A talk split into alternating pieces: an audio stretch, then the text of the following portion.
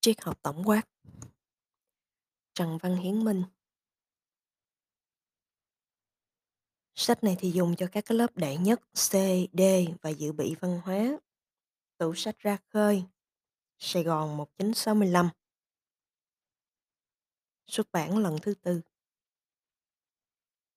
Tựa Sau hơn một niên học, 2.000 cuốn triết học tổng quát, in lần thứ hai đã không đủ, thỏa mãn nhu cầu của học sinh tú tài và sinh viên dự bị văn khoa. Điều đó nói lên lòng tín nhiệm của các bạn học sinh sinh viên và nhất là quý vị đồng nghiệp dạy triết học nơi các trường công và tư. Chúng tôi xin thành thật ghi ân các bạn học sinh sinh viên và các bạn đồng nghiệp và quý vị độc giả xa gần. Riêng các vị đồng nghiệp đã cho chúng tôi nhiều nhận xét, quý giá về lần xuất bản thứ hai. Chúng tôi đã triệt để khai thác những nhận xét đầy tinh thần xây dựng đó trong lần xuất bản này. Trước hết về nội dung, chúng tôi sẽ thêm một số ý tưởng mới và phần nhận thức luận. Riêng vấn đề chân lý sẽ được quảng diễn thêm cho rõ hơn. Về hình thức, các chương mục sẽ được phân quân phân lại cho hợp với trình độ trung học hơn. Ngoài ra, sau mỗi chương hay mỗi loại vấn đề, một số câu hỏi giáo khoa sẽ được đề nghị theo thể lệ mới dành cho kỳ thi tú tài. Dám mong các bạn học sinh sinh viên, quý vị giáo sư đón nhận xuất bản này và giúp chúng tôi à, những nhận xét xây dựng mới. Viết tại trường Trung học Chu Văn An và Trân Vương, đầu niên học 1963-1964, Trần Văn Hiến Mình.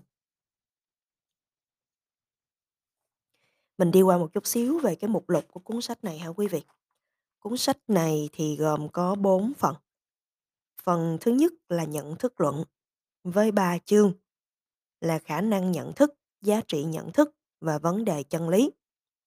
Phần thứ hai, triết học là gì? Thì có hai chương, đặc sắc tinh của triết học và thử tìm câu định nghĩa triết học.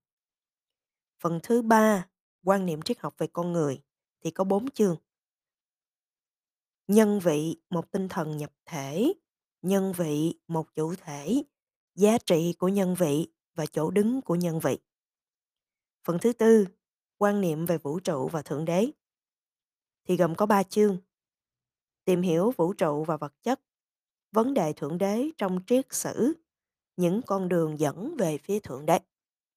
Nghĩa đó là một lục của sách thưa quý vị ha.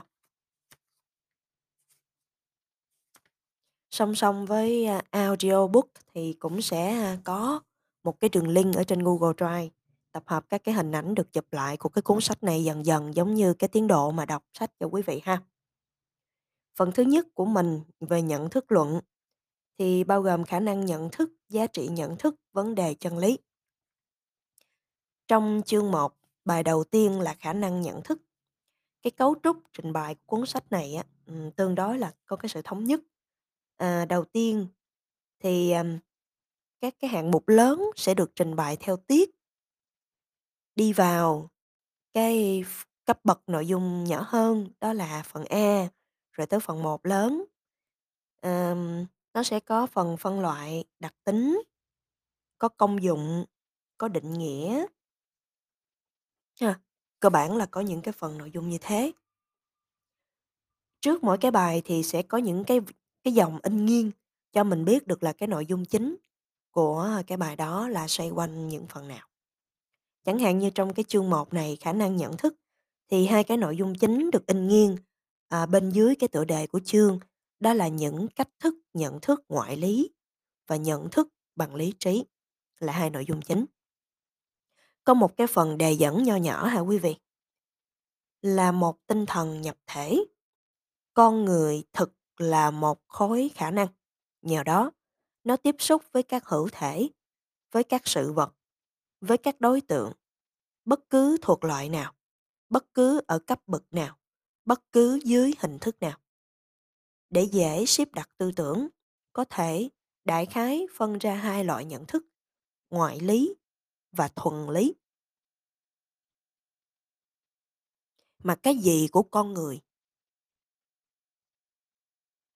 đứng ra nhận thức thì lại không có được nói tới hả quý vị ha? Ở nguyên trong cái đoạn đề dẫn này đó, À.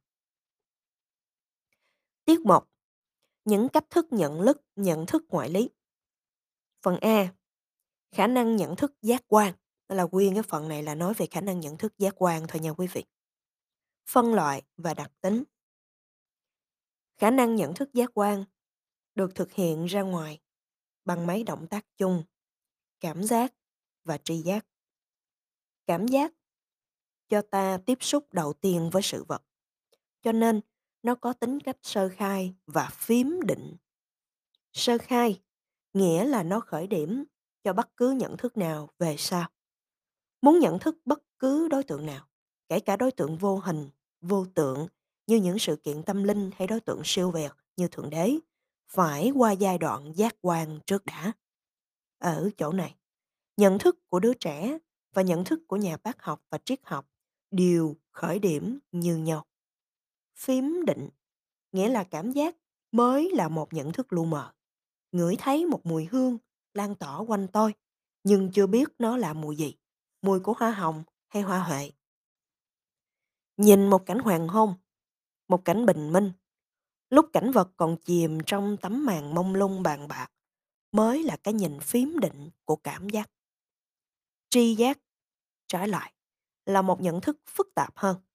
Nó không còn là sơ khai, nó là tổng hợp của những tác động khác nhau, nhất là những hoài niệm. Tri giác, rốt cuộc, chỉ là một dịp nhớ lại. Nó đòi hỏi một số kinh nghiệm đến nỗi nơi người lớn, cảm giác thuần túy không còn nữa và mỗi nhận thức bằng giác quan là một tri giác. Nó có tính cách minh bạch rõ ràng, ngửi một mùi thơm. Với tôi biết đó là mùi hoa hồng hay mùi hoa hệ. Tôi phân biệt được nó với tất cả những thứ mùi thơm khác. Công dụng Khả năng nhận thức này tuy là khởi điểm của bất cứ nhận thức nào, nhưng nó được áp dụng riêng biệt cho khoa học thực nghiệm. Phương pháp khoa học thực nghiệm là quan sát, thí nghiệm, kiểm chứng.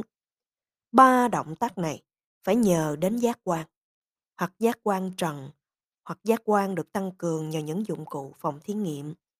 Khoa học thực nghiệm khởi điểm từ giác quan, tiếp tục bằng giác quan và luôn dừng lại ở giác quan.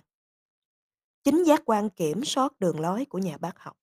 Dầu có tưởng tượng ra bao nhiêu giả thuyết, dầu có suy luận để diễn dịch ra bao nhiêu khám phá khác, nếu thiếu sự quan sát và nhất là thí nghiệm và kiểm chứng bằng giác quan, thời chưa phải là những sự kiện khoa học chính tông và thực danh được. Đó là xong cái phần về khả năng nhận thức giác quan nha quý vị.